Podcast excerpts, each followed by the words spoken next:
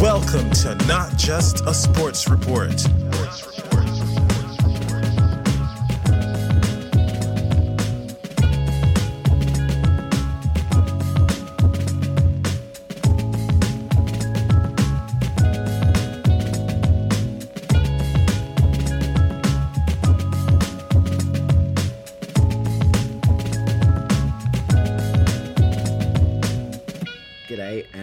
welcome to Not Just a Sports Report. Today we are jumping in to the NRL Round 19 review.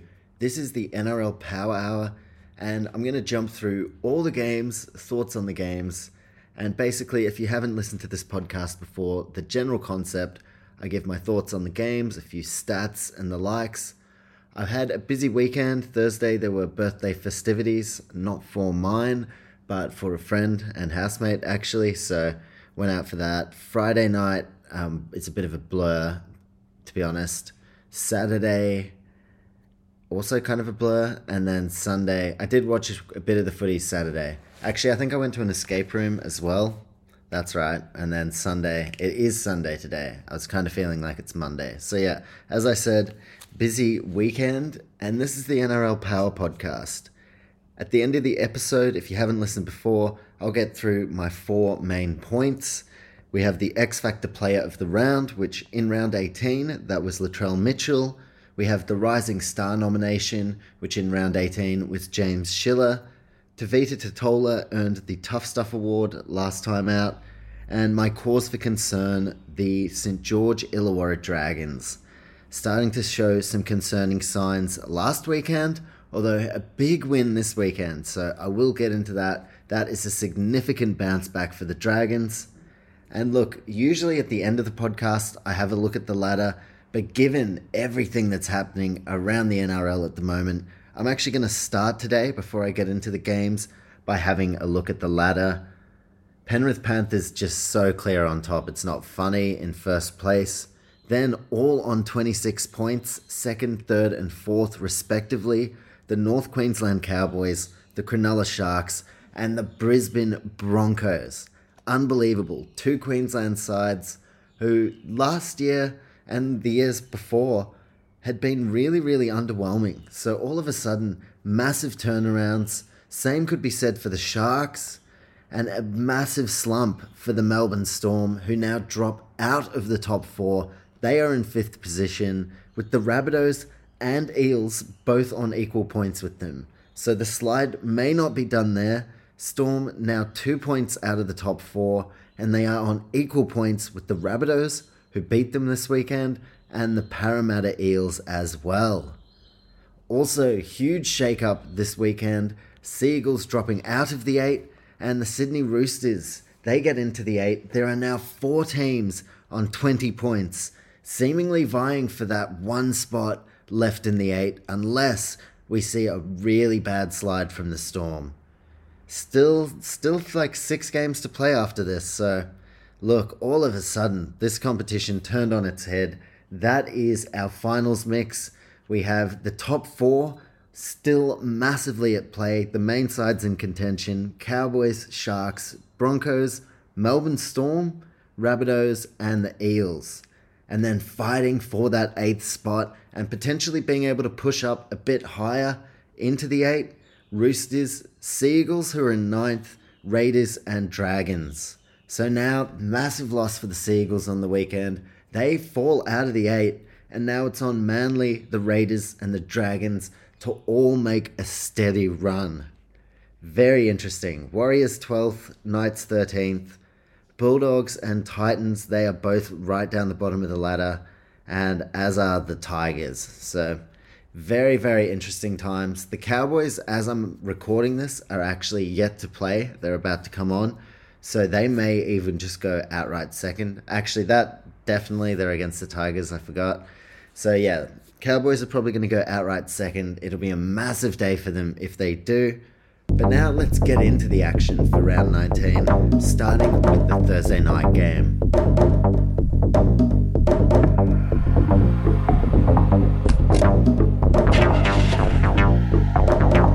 Alright, kicking us off for round 19. Broncos up against the Eels in Sydney. Eels with the home ground advantage. Unfortunately, in my preview podcast for the weekend, I wasn't able to have time to put that in, but I tipped the Eels and Broncos with yet another statement victory in this huge season that they are having. Broncos 36, Parramatta Eels 14 in Sydney on Thursday night, and the Broncos are now a top four side. Just a simply incredible turnaround. You've got Kurt Capewell who's come on deck. You've got Adam Reynolds. Guys like Tesi Niu playing out of their skin. Selwyn Cobbo has had a fantastic year. Payne Haas, Patrick Carrigan. All of a sudden, Broncos seem like they are well and truly back in a major way. And I couldn't be happier for them to be doing it with Kevin Walters at the helm. What a fantastic coach. It's just it's it's really exciting. I'm not a Broncos fan, but you know, I know a lot of Broncos fans and they are all very excited. Now, in terms of the notable highlights for this game, it was a really hot start for the home side with Mike Sivo scoring for the Eels. The Broncos hit back shortly after though, Corey Oates scoring a try, and it's been a fantastic redemption arc for Corey Oates. He's had his down moments in the last couple of years, in specifically that was not English, but let's just roll on, shall we? Um, Corey Oates, yeah, the way he's come back this year really applied himself. He is now an Origin Series winner with Queensland, having just an incredible season. Broncos top four, Corey Oates scores the first of two tries for the day, and then Brisbane, they start to take control. Payne Haas scores an excellent individual try, and then Jordan Riki, who had a terrific game in his own right, Jordan Riki goes over. Broncos starting to get away with the game. Then Will Penisini gets sin binned and Kurt Capewell scores a try. That has been such an immense signing. Two time Premiership winner at both the Panthers and the Sharks, a Queensland Origin representative and Origin Series two time winner. Kurt Capewell is the real deal, and he's really proving that at the Brisbane Broncos. His signing alongside Adam Reynolds have been such game changing signings. So, very exciting for Broncos fans. We saw Waqa Blake score a try before half time, but then after the break, the Broncos just ran away with it. Some, such an incredible team. Just simply a dominant effort in such a major game. We've seen the Parramatta Eels, they've had their struggles with inconsistencies, and once again, that has come to the fore Broncos, however, they're proving that they are up for all the big games, and now I'm just I'm wrapped. I'm excited. I know it seems, and it's probably likely that Panthers are just going to dominate through finals series, but hey, one of these sides are going to make a grand final. Like imagine the hype if we see a Cowboys or a Broncos in the grand final. It's going to be incredible. So I am absolutely pumped for finals. I'm optimistic. It's not over until that final whistle grand final day sounds still a lot of footy to be played. So I am still optimistic. It is an open race with Panthers the clear frontrunners. They are like at $1 and 1 cent favourites to win. But if this is an eight horse race, I genuinely think, you know, we could see a surprise. So Brisbane Broncos, very good times for them. And in terms of the notable stats, Reed Mahoney with 43 tackles. He was very busy defensively for the Eels. Jordan Riki for the Broncos, scoring a try, 31 tackles with only one missed. So he's clearly working on that area of his game, and I thought it was one of the best games of the season for Jordan Riki. The major game changer, though, for me, that is my most valuable player for the Brisbane Broncos. Payne Haas ran for 225 metres, nine tackle breaks. He, he was just unstoppable. He was absolutely unstoppable. He challenged Parramatta through the middle and he won the battle. He won the battle against their origin representative middle forwards, and I was just so highly impressed with Payne Haas. Adam Reynolds, he's the other most valuable player. One try, two try assists. He's the marquee man, signing of the season alongside Chad Townsend over at the Cowboys, and I've loved it. Adam Reynolds coming over, taking on the challenge of bringing a powerhouse back to its former glory, and it has been a magnificent start. In terms of the stats that are maybe not so desirable, Reagan Campbell-Gillard, as I mentioned, the Eels lost that battle through the middle. He couldn't contain Payne Haas, five missed tackles for Reagan Campbell-Gillard, and for Maika, Sivo and Waqa Blake, six errors between them. So plenty of errors over on that left hand side in attack. And Eels, they just couldn't string it together. Broncos far more impressive on the night. Next up, the Brisbane Broncos host the Tigers. This is huge. Broncos ambush, top four season, I don't know what that was, seems like it is well and truly on. So now, with only six weeks to go, it's crunch time. It is absolutely business time. Final third of the season. Broncos are lifting, and for the Tigers, it's a tough time. They are going to have to come up to Suncorp and take on the surging Broncos side. As for the Eels, they are taking on the Panthers. Let's not forget, Eels the only side to have beaten the Panthers this year, and if they do it twice, well, then that could set the stage for potentially a very exciting grand final. We'll have to wait and see. Still plenty of footy to be played, but that is a very hype game. Eels and Penrith. That's big. That's really big. So much talk around Penrith. But Eels, they've done it this season. They know how to beat them. I will jump into that in my NRL weekly preview to come out Tuesday or Wednesday during the week. But that was the opening game. Round 19, we had the Broncos another statement victory over the very inconsistent Eels.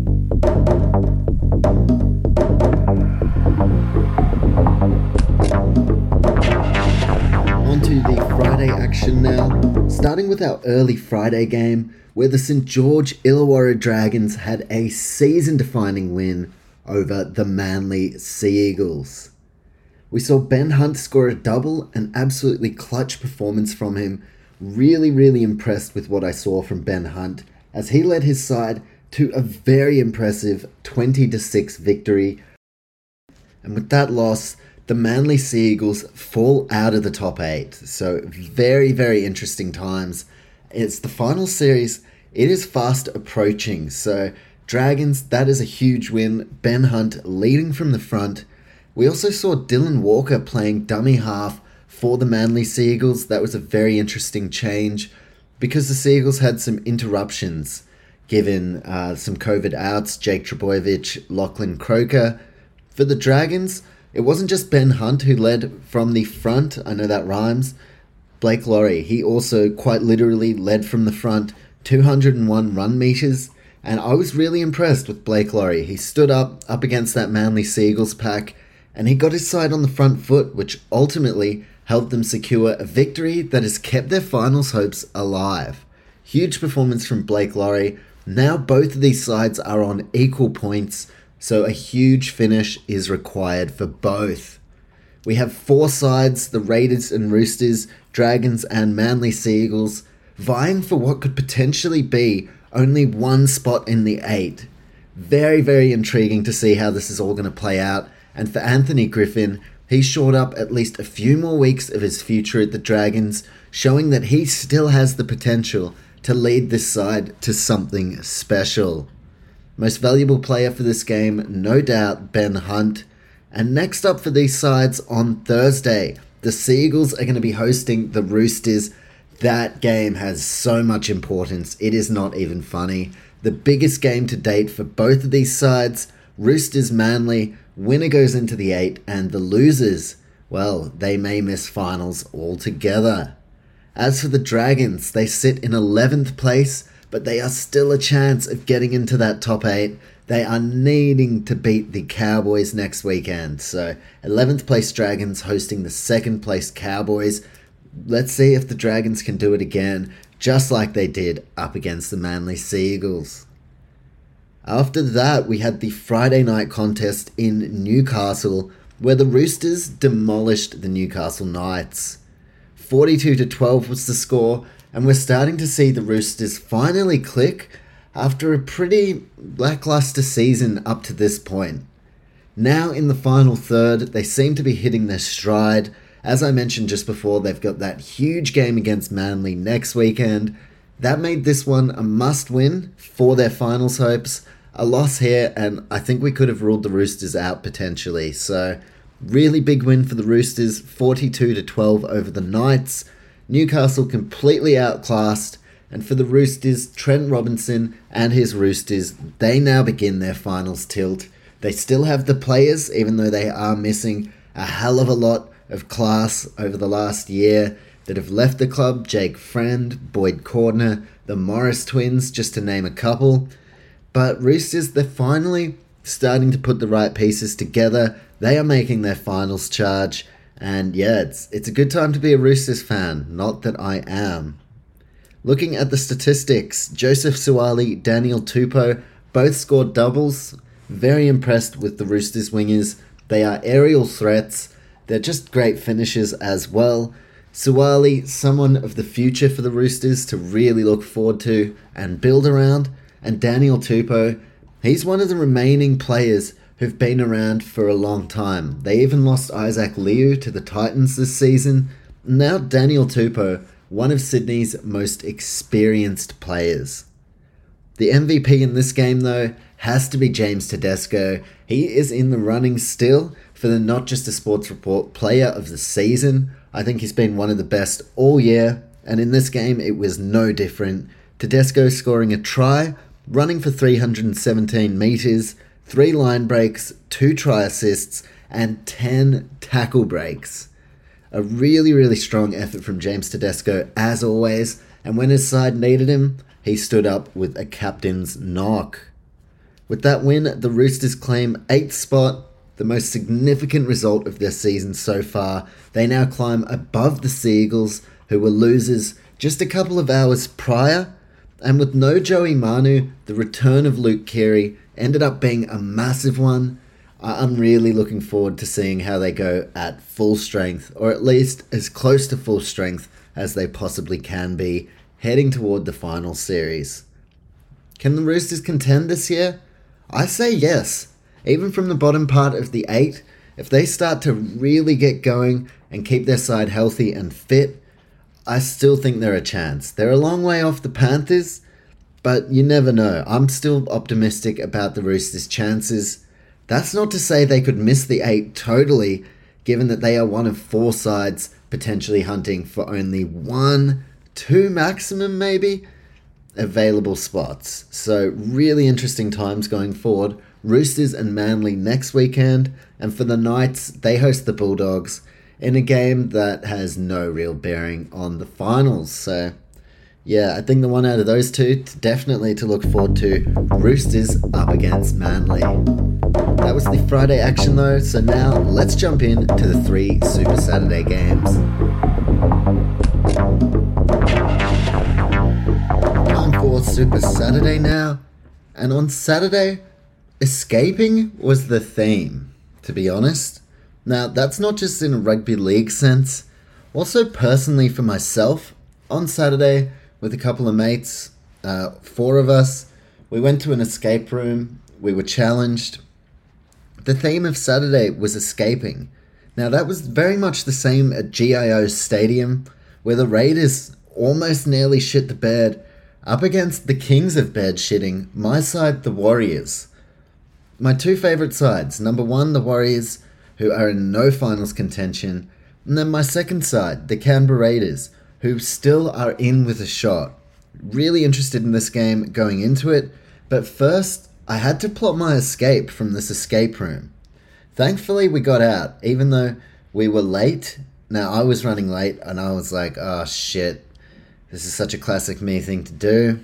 They're to be there they're probably to wait, be waiting to go in. Maybe they'll go in and I won't be able to. Turns out they were running late as well. So we actually were given less time and we made it out of the escape room. So good to know that we can escape if there are puzzles involved. If I get trapped and there are any puzzles, if I'm on my own, I could be fucked. But anyway, enough about my escape. Let's get on to the Canberra Raiders escape, where they well and truly did just get out of this one a fight back defeating the Warriors with a second half G up, to be honest. We saw the Raiders win 26 14, but it was the New Zealand Warriors who took control early, going up 14 0 only 25 minutes into the contest. After the first 10 minutes, Warriors had already scored twice. Jack Murchie, a former Raider, crossing in the first couple of minutes, And then Daejarn Asi with a really, really nice run. He scored a try, and Arce showed why he was promoted into that 5'8 jersey. Very impressed with what I've seen from him. I think the Cowboys will want him back next year. And after those two tries, we saw Shaun Johnson kick a penalty goal. Warriors up 14 0. Now, as a Warriors fan, that didn't fill me with a great deal of confidence. But with Raiders being my second team, for the Raiders, that actually worried me a little bit. I thought, uh oh, this this could turn pear shaped for the Raiders. Luckily, though, with Canberra's season on the line, 14 0 down at halftime, with their fans nervous, thankfully for Raiders fans, their side kicked on in the second half. That all started with a Jack Wighton kick. Marcelo Montoya, m- m- sorry, Marcelo Montoya. He made a mistake, which is a very unlike the Warriors thing to do. Warriors making mistakes Oh, wow. Something new, hey, for the weekend? Marcelo Montoya, um, yeah, he just cooked it, and that was a 40 20 from Jack Wighton. So a major game changer early in that second half. And then my one to watch, who I mentioned in the weekly preview as my one to watch, Albert Hopoate, crossing for his first NRL try. I've been waiting a while to see him in Raiders colours. I'd actually wouldn't mind the Warriors having a crack at signing him, given that the Raiders have more depth in their backline. But Albert Hopoate, he is absolutely one to watch. He got the Raiders into the game off the back of the Jack Wighton 40 20. And shortly after that, Sebastian Kris, he scores a try. Now it's 14 to 10. Raiders back in the game. And for Seb Kris, what a remarkable story. He's, he went out during the 2020 um, season. He actually just stopped playing, took a break, and he left the Raiders. They released him from his contract. He was a promising young star, played in their under 20s.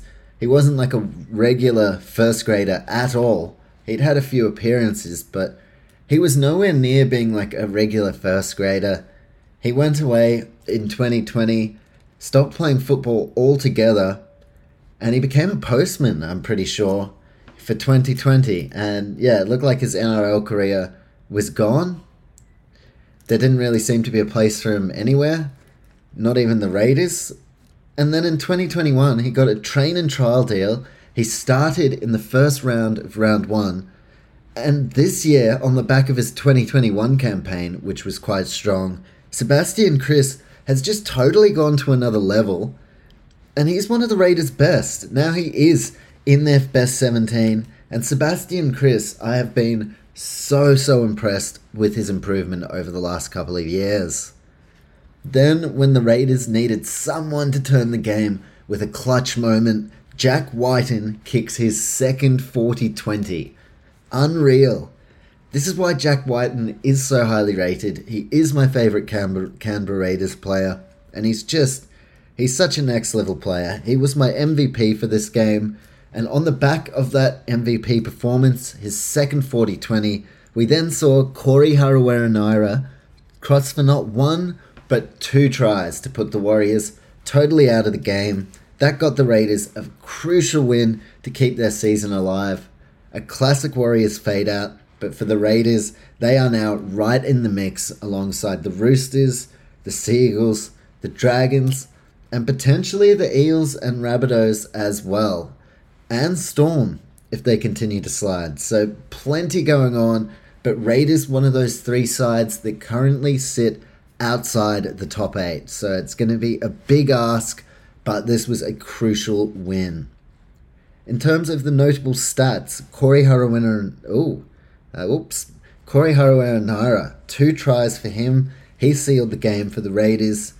For the Warriors, Wade Egan, he did miss a few tackles, but he made 45 as well. He was a big target through the middle for the Raiders. Joseph Tapine, right in contention for this year's Not Just a Sports Report Tough Stuff Award for 2022. Another outstanding display from Tapine, running for 189 metres and breaking six tackles. Jamal Fogarty brought over this season as the Raiders' new halfback. He stood up big time for his best game yet two try assists and two line breaks for Jamal Fogarty. He really stepped up, and on the back of that, it allowed Jack Wighton to do the same. Matt Timoko was another one that I was very impressed with. Six tackle breaks for Timoko, and he is definitely in New Zealand calculations for that end of year Kiwi squad. I think he'll be there for the World Cup. He's way too good. Very good young player. I just think, as a Kiwis fan, I would really like to see him in that squad. That doesn't mean he has to be the first choice centre, but I think it's time we give him some runs at representative level. Can the Raiders do it? Can they make the top eight? Or is it too big a mountain to climb? We've only got a few weeks, six in fact, until we know for sure. Raiders playing the Titans on the Gold Coast next round. That is must win against, fair to say, probably the shittest team in the NRL this year. That doesn't mean that it's going to be easy at all, so the Raiders need to turn up for that one. But you'd have to say, it gives them a great chance to keep their finals hopes alive. So exciting for the Raiders. For the Warriors, they host the Melbourne Storm. That perhaps is the game that I am most intrigued by this weekend, or next weekend, or this weekend. It's Monday, isn't it? Sorry about that. Uh, but as a Warriors fan, like I absolutely think Storm are going to win. That's in Auckland as well. And I've seen the Warriors and how mediocre we are this season. And the Storm, they seem like they're sliding big time. They are the only top eight side that have lost to the Manly Seagulls this year. And yeah, that's going to be a big test. If the Storm lose to the miserly Warriors, then uh, that's when alarm bells will truly start ringing for mine. So, Warriors hosting Storm in Auckland next, and Raiders travelling to the Gold Coast to play equally as shite as the Warriors, the Titans on the Gold Coast.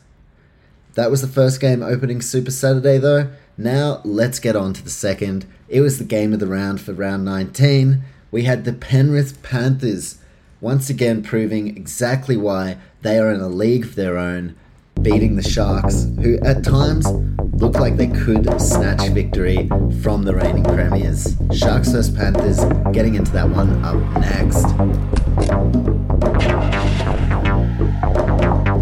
Okay, time to get on to the game. The unstoppable force that is the Penrith Panthers, getting it done 20 to 10 over a very valiant Cronulla Sharks side, who I am plenty sure they will have learned a lot from this loss.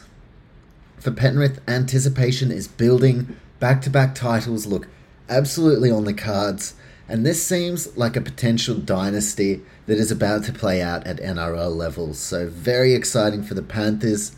For the Sharks, they had a fantastic start to this game. Connor Tracey scoring an early try, backed up by Matt Moylan then going over for a try. Sharks leading 10 0 early, and the Penrith Panthers showing vulnerability. It seemed early in that game like maybe, just maybe, the Sharks were about to turn the competition on its head, but just before halftime, we saw Izack Tago score to get the Panthers back into the game, and then there was a penalty in the last 10 seconds of the first half. Panthers can't speak English. I can't speak English. Panthers can. Or actually, like a physical panther, the animal cannot speak English to the best of my knowledge. Getting sidetracked anyway. So 10 8 to the Sharks at halftime. But the Panthers, they showed their true colours in the second half, and it only took them 49 seconds into the second stanza for Dylan Edwards to score a try. That put the Panthers in front 14 to 10. And then after that, we saw a nasty Finucane and, or Finucane rather, sorry, and Stephen Crichton head clash. Stephen Crichton ended up very worse for wear after that one. Nasty injury to his ear. A lot of uh, photos being posted of that. So Stephen Crichton, potentially we don't see him in action next round. It was a pretty nasty hit, and it was 14-10 to Penrith. So the game well and truly still in the balance all the way to the final two minutes. But then Jarome Luai stepping up as he has many times before, sealing the game with the match winning try. After this result, it is so clear we already know and have done for quite some time that the Penrith Panthers are on a level of their own. They are at the pinnacle of this competition, their egos are in check. They are set to win the minor premiership, like absolutely destined. And for the Sharks, they sit third, and now they are in a battle with the Broncos, the Cowboys, the Melbourne Storm, the Rabbitohs, and the Eels. Very interesting for the Sharks and where they end up finishing up, but a very strong showing up against the competition's heavyweights. Not to mention that the Sharks, coming off back to back wins up against top four sides in the Storm at the time, and the Cowboys, very intriguing result. Panthers proving they are head and shoulders above the rest of the competition. Notable stats Blake Brailey for the Sharks, he stood up big time, 60 tackles with only one tackle missed. For the Sharks, Blake Brailey, I thought arguably was their best. He put his foot forward both in attack and defense, but unfortunately his side couldn't get the chocolates. For the Panthers, as he has been all year, Dylan Edwards, he was my most valuable player in this game. He's been outstanding, ran for 247 metres, 8 tackle breaks, and he scored a try. For the not so desirable stats, 9 missed tackles for the former Panther in Matt Moylan, although he did score a try, and 4 errors for Jesse Ramien. Definitely not his best game, coming off a scorching month of footy. As for the talking points, Penrith Panthers are the biggest competition favourites in years, potentially ever in my lifetime.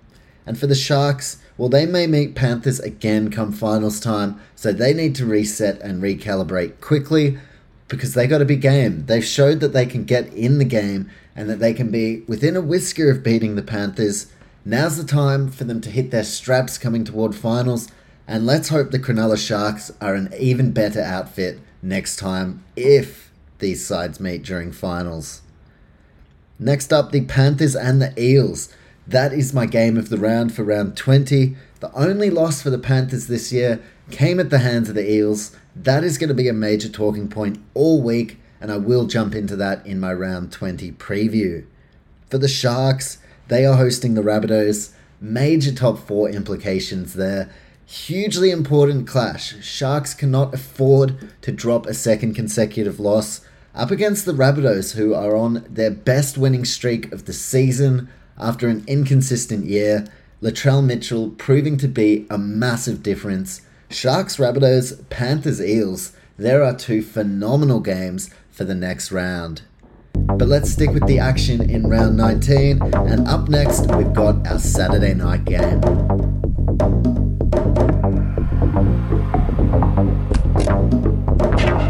Time to get to the Saturday night fixture, and it revolves around a side that I was literally just talking about in the South Sydney Rabbitohs. The Bunnies season is starting to really heat up, and this proves with their win over the Melbourne Storm on Saturday night. Now, I was out and about on Saturday night, I escaped the room, and that called for a few celebratory drinks, a couple of friends going away to Europe as well, so I actually didn't catch this game. But a lot of talking points coming out of it. Melbourne Storm, four straight losses. All of a sudden, they are in a slump that, yeah, it, it needs to be addressed quickly. It's hard to see an answer unless they can get a couple of signings from other clubs. Really interesting. Four straight losses for the Storm. For the Rabbitohs, four straight wins. They are heating up at the right time, and they look like they could overtake the Melbourne Storm after this win. The spine for the Rabbitohs incredible. Obviously, Cameron Murray as a lock forward, connecting everything in the middle. He is such an integral player. But on the back of that, the uh, Rabbitohs spine I thought really stood up. Lachlan Ilias, best game I've seen him play. He definitely looks much more settled for having someone like Latrell Mitchell back. That takes a huge load off Lachlan Ilias's shoulders, and it allows the Rabbitohs spine in Cook, Latrell Mitchell, Cody Walker, and Lachlan Ilias to really take the game by the throat. Also, Alex Johnston, he is rapidly climbing the all time try scorer list. Johnston, he's something else. I genuinely think he, we could be about to see this guy eventually go on to break the all time try scorer record. So we have a legend in our midst, Alex Johnston, once again standing up in this game. And the Melbourne Storm, they never looked like winning. Can Bellamy turn this around? I do say yes, But Bellamy himself, giving a very blunt assessment, it sounds maybe like there are doubts. Maybe there are, for the first time, some cracks in the Melbourne Storm. I'll talk more about that in the preview podcast for their next game, which is against the Warriors. And I think when I'm finally prepared to say that, okay, maybe the Melbourne Storm have fallen off, even just for a season, I still think long term they are good to go. Just a lot of injuries this year. But as far as this year, I'm giving it until the Warriors game to truly make a call on whether the Storm are cooked. As for the Rabbitohs, though, complete opposite. They are now in the top four race, last season's runners up, and you just know they're going to have that extra level of motivation to really get going toward the end of this season. As for the stats, Alex Johnston scoring two tries, six tackle breaks. This guy, as I said, a legend in our midst. For the Storm, Harry Grant was busy defensively, 59 tackles, but 8 missed. So he was clearly a target, and that is an area of Harry's game where he kind of does need to improve. A lot of missed tackles, although he is a constant target. Marion Seve, he was solid in attack, 206, uh, 206 meters. Five missed tackles, though, for Marion Seve. That right side defensively, for the Storm, just, yeah, leaving a lot to be desired. Latrell Mitchell was on fire yet again, two try assists, six tackle breaks. If he had played the full season, potentially a Dally M season right there, once again, he steps up and is the most valuable player for the Rabbitohs. For the Storm, Nelson Asofa Solomona, three errors. Definitely not what you want from one of your big men who are a leader in the side. Now for the Bunnies, they are a dark horse. Their premiership push has well and truly begun, and whilst they have been inconsistent at patches, I still think.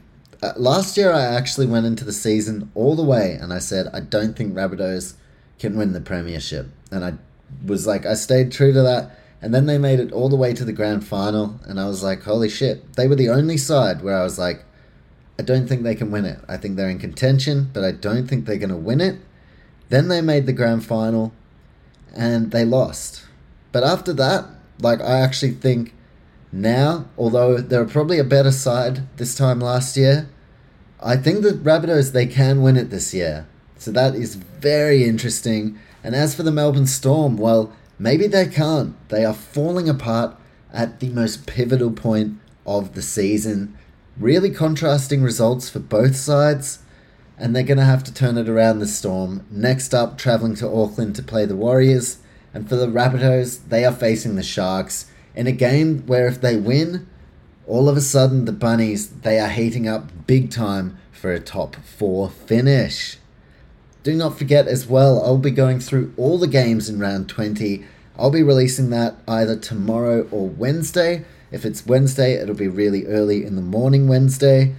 Uh, and I'll be going through all of round 20. It's going to come out a bit earlier this week. And yeah, we're starting to hit our straps at Not Just a Sports Report. Round 20 preview coming out tomorrow. And socials. Do not forget to follow us on Instagram at Not Just a Sports Report if you've been enjoying the podcast. And of course, follow us on whatever podcast platform you are listening on. You will be able to see as soon as the round 20 preview drops. There's two games left though, so without much fucking English butchering, which is about what I just did there, uh, as my English deteriorates, let's segue, not smoothly, unfortunately, into the Sunday action.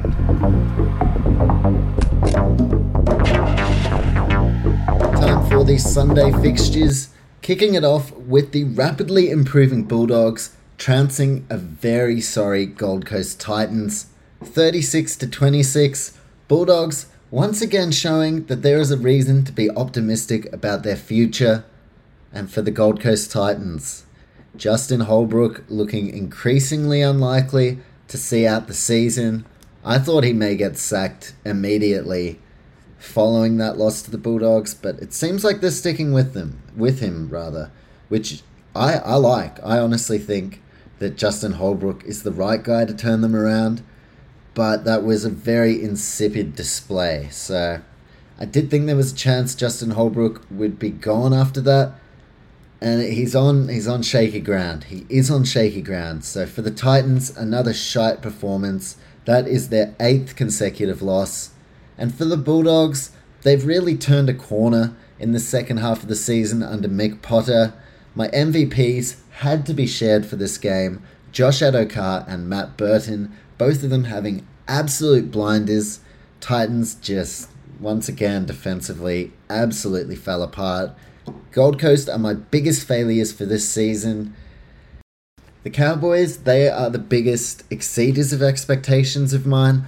I had them sitting second to last in my preseason prediction, and they are currently second. And my biggest failures, other than as well the Warriors, I had the Titans finishing in eighth, and they are sitting right at the foot of the ladder, coming last. That's awful. That is genuinely awful. They're right there in a battle with the Tigers for the wooden spoon. But I thought the Tigers would be there. I predicted Tigers to come last. I predicted Titans to come eighth. They are easily my biggest disappointments this year. Let's get on to some less disappointing news, though. That is the stats for this game. Jeremy Marshall King, Dolphins bound. He had a great game, 42 tackles, and he scored a try as well.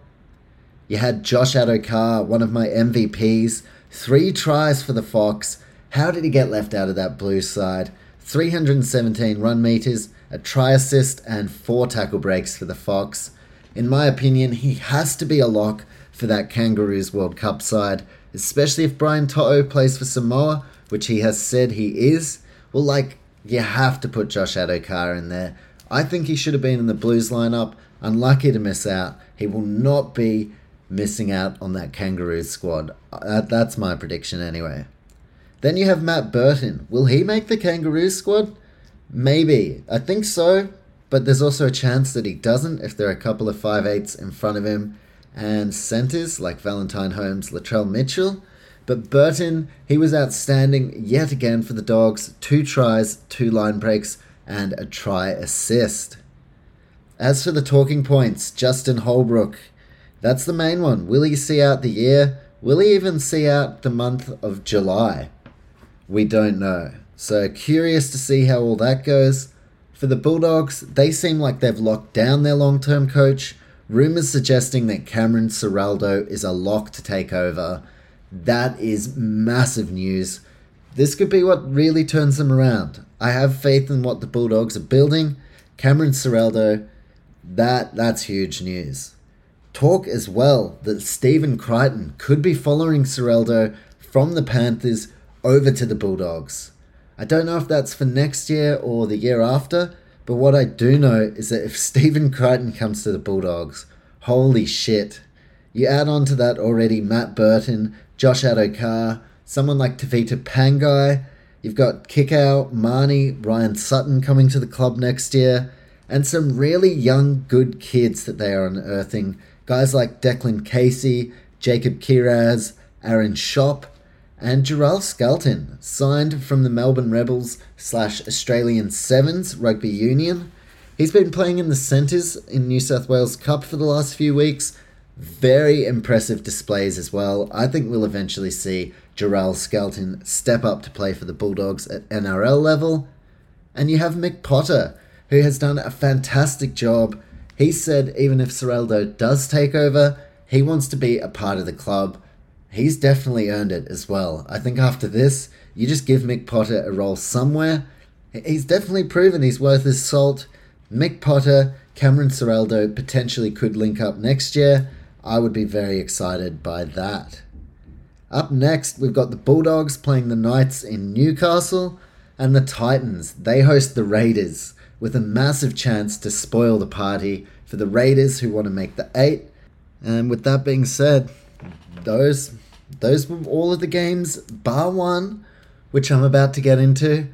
But before that, from the last game, none of my Fantastic Four end of episode performance awards, none of those revolved around the last game, so I will jump into that in a moment.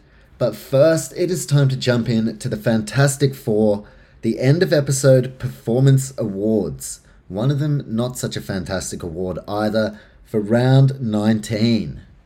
We'll start with our X Factor player of the round. That is Josh Addo-Carr for mine. As I mentioned, three tries, 317 metres, a try assist, four tackle breaks, and I just thought he was outstanding. Tedesco was a close second this week, but I had to go Josh Addo-Carr. I just thought he stepped up big time, I know, against the Titans. But the Bulldogs, they needed that win to continue to give them some positivity and some momentum heading into the next couple of years as they look to transform from one of the bottom sides into one of the top sides in the competition. So, X Factor player, a leader for this young side, Josh Addo-Carr. As for my Rising Star nomination, I was surprised that this was his first nomination. You only get one, but I was surprised he hasn't got it before. Joseph Suaalii, having a fantastic game for the Roosters up against the Knights, scored two tries, and now with Joseph Suaalii being added, I've decided to tinker with the Not Just a Sports Report Rising Star vote concept at the end of the year. Instead of the initial top four, I am now going to make it a top five that you, the fans of the NRL, can vote on over on Instagram at Not Just a Sports Report at the end of the year for the Not Just a Sports Report Awards. So you'll be able to vote not just on the player of the season, but a few other things as well. Rising Star of the Season being named one of them. Joseph Suaalii, it is now a top five. You've got a few guys who are floating just outside the top five. Many of the guys who have been nominated probably unlikely to break into this elite young top five, but there are some guys who could have a strong finish to the season, Xavier Savage and Ezra Mam, a Lachlan Ilias, Talatau Amone. There are a few guys, even Tolu Koula, there are a few young guys who could still break in for that vote at the end of the year, and there are still six nominations to come as well. We could potentially see a player who was deemed worthy of breaking into that top five, but as it stands, pending any changes over the end to this season, but as it stands for the Rising Star, these are the five young players that you can vote from Joseph Suaalii, Selwyn Cobbo, Izack Tago, Taylan May, and Jeremiah Nanai. Very strong top five. I feel like it will be hard for someone to break into, but we will wait and we will see. And then at the end of the year, over on our Instagram, you'll be able to vote. And then on the Not Just a Sports Report Awards podcast, you will find out who is the first ever NJSR Rising Star. Now that that's a top five, should be very interesting. And you will also be able to vote at the end of the year on the Tough Stuff Award. Tough Stuff Player of the Year. This week, Tough Stuff goes to Payne Haas, who with the Broncos is a premiership contender. One of the great seasons this year. We're seeing what could be a massive fairy tale comeback for the Brisbane Broncos.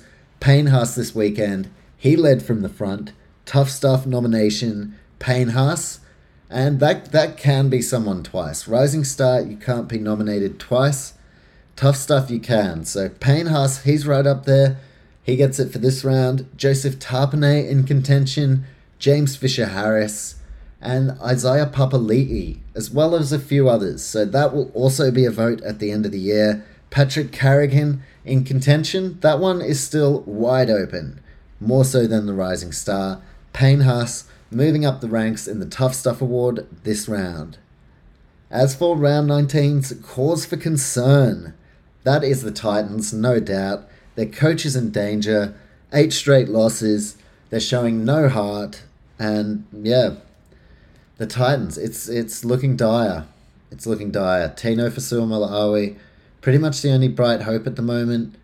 There are some great young players, but it's just grim. It's so grim. And last weekend it was the Dragons getting cause for concern, but like multiple weeks before that, it was the Gold Coast Titans. Dragons straight bounce back as well. They beat Manly. And so we go back to what we know. Cause for concern, Gold Coast Titans. And yeah, if that's an end of episode, I don't think I'll make that an award in the Not Just a Sports Report awards. But I think if it was, cause for concern, not just of round 19, but of the year, Gold Coast Titans. Not good. Fucking sort it out, please. I want the Titans to be good. I think a lot of people do. Apparently, not them. So, yeah, Titans suck. I don't think that is unfair to say. What doesn't suck though is the last game of round 19. So let's finish strong. NRL Power Hour, round 19, last game. Tigers robbed in Townsville.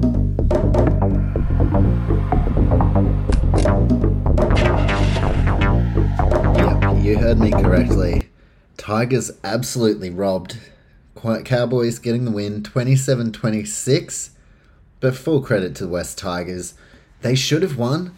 And in my weekly preview, I made it a rapid prediction. I said we all know Cowboys are going to win. So, look, happy to swallow my words there and say, hey, Tigers actually stood up and they should have won that game. In my eyes, they were the winners of that game, even though they didn't get the crucial two competition points to get them off the foot of the ladder. Bunker fuckery. And I'm not going to dwell on it. There's no point. Plenty of people are going to talk about it. It was the wrong call in everyone's eyes. Thanks a lot, Bunker. Once again, technology goes too far. Tigers didn't deserve that. We're not going to stew on it, but like absolutely Tigers winners in my eyes. But in the competition's eyes, the Cowboys, they found a way to win. Valentine Holmes slotting the penalty to get it done for them. Now North Queensland are outright second place, whilst for the Tigers, they are battling the Titans for the wooden spoon. Not great. For the Tigers, though, they've got Api Koroisau coming next year. Hopefully, Isaiah Papali'i. Hopefully, for their sake, he honours his contract. There's talk Nathan Brown from the Parramatta Eels. He's about to be on his way to the West Tigers. And Charlie Staines. They're targeting Charlie Staines as well, which would be very interesting. Maybe I'll jump into that in the weekly preview. Also, congratulations to James Tamou. Game 300, he deserved the win there. Very unfortunate, but hey, the Townsville fans love him as well, given that he delivered the Cowboys their only premiership ever. Congratulations, James Tamou. 300 games. We saw the lock experiment for Jackson Hastings. It looked a little bit better this week, but I don't know. I, I really don't know about that. What I do know, my most valuable player for this game, that was Daine Laurie. 12 tackle breaks, 2 try assists, and 184 metres. Daine Laurie, he he's their long term guy at the back. Interesting that they're looking at Charlie Staines, who is a first preference fullback, but Daine Laurie putting a stamp of authority on that position. He provision, that's not a word, position. Daine Laurie, the most valuable player in this game. Some other stats: Val Holmes scored 15 points. Reece Robson 50 tackles. Jeremiah Nanai was outstanding, two tries and Nanai ran for 205 metres. For the Tigers, Brent Naden, very quality, two tries, three line breaks, and Luke Brooks really stood up with two try assists. In my opinion, I think the Newcastle Knights are going to make a big push to sign Luke Brooks next year. Speaking of Brooks, the Tigers halves missed 10 tackles, so that wasn't great. And for the Cowboys, their halfback and captain, Chad Townsend, missed 7 tackles. Not his best. Definitely not Kyle Feldt's best either. Five errors. Five errors. Five. That's far too many in the modern game. And yeah, that was a big reason as to why the Tigers pretty much won that game, except for a very dubious penalty at the end. Next up, Tigers play the Broncos in Brisbane, equally as tough a game as Cowboys in Townsville. And for the Cowboys, they're going to be travelling on the road to take on the Dragons. Two big games there. Interested to see how they go. But that is it for round 19 NRL Power Hour podcast. I do hope you've enjoyed. Look forward to the preview podcast coming out either tomorrow or early on Wednesday. I will be going through every game in round 20. And do not forget, if you enjoyed the podcast, follow us over on Instagram at Not Just a Sports Report and also follow us on whatever podcast platform you are listening on. You'll be able to see as soon as the NRL preview drops, as well as my UFC 277 preview. If you enjoyed the UFC, I've got plenty of UFC coming out and a lot of extra stuff on the page for Instagram, hence why I dropped the Instagram tag.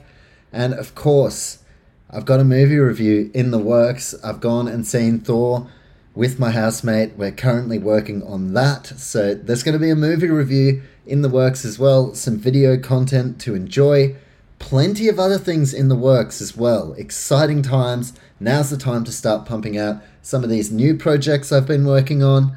And I'm glad you're here for the journey. So, thank you very much for listening. And until the NRL preview, take care of yourselves.